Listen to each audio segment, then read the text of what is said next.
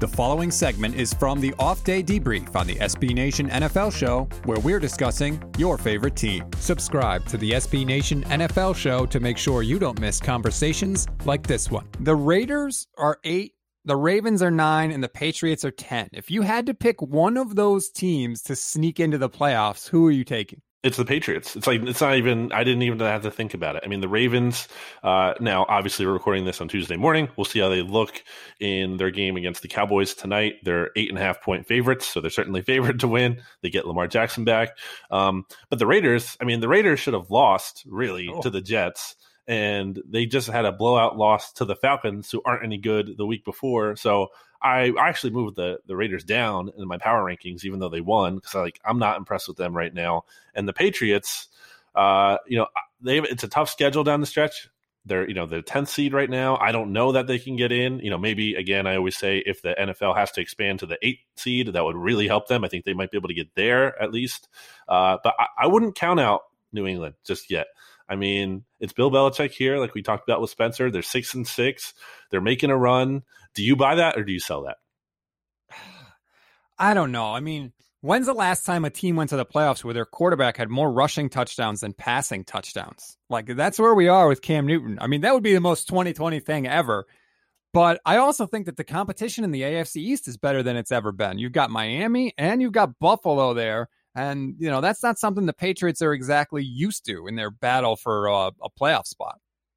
Also important to note here that the, uh, you know, the Patriots have a tiebreaker over both the Raiders and the uh, the Ravens there. So if it's the same record, you know, that's significant.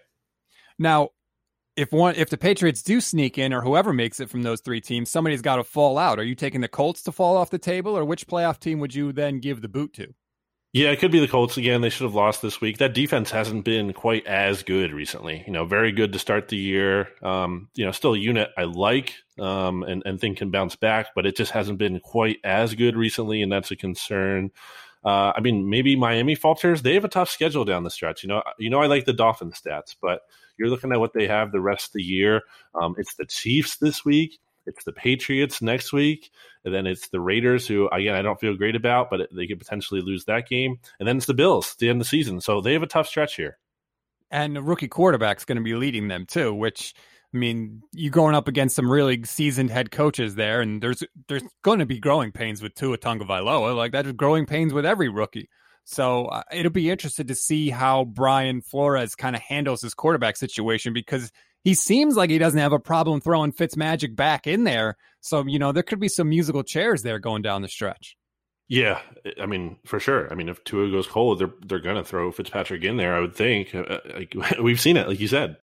Yeah, I kind of like Flores. Like everybody keeps telling them that he should tank, and he's just like, I'm going to do whatever it is to win games. And most of the time, he freaking wins them. it's credit to him and the Dolphins and what they're building there. And again, as we've said on this show, it's a golden era for the Dolphins. It's all gravy right now because Tennessee, uh, Tennessee, Houston keeps losing and their draft pick keeps getting better and better. So they have the absolute best of both worlds. Make sure you don't miss our next conversation by subscribing to the SB Nation NFL show wherever you get your podcasts.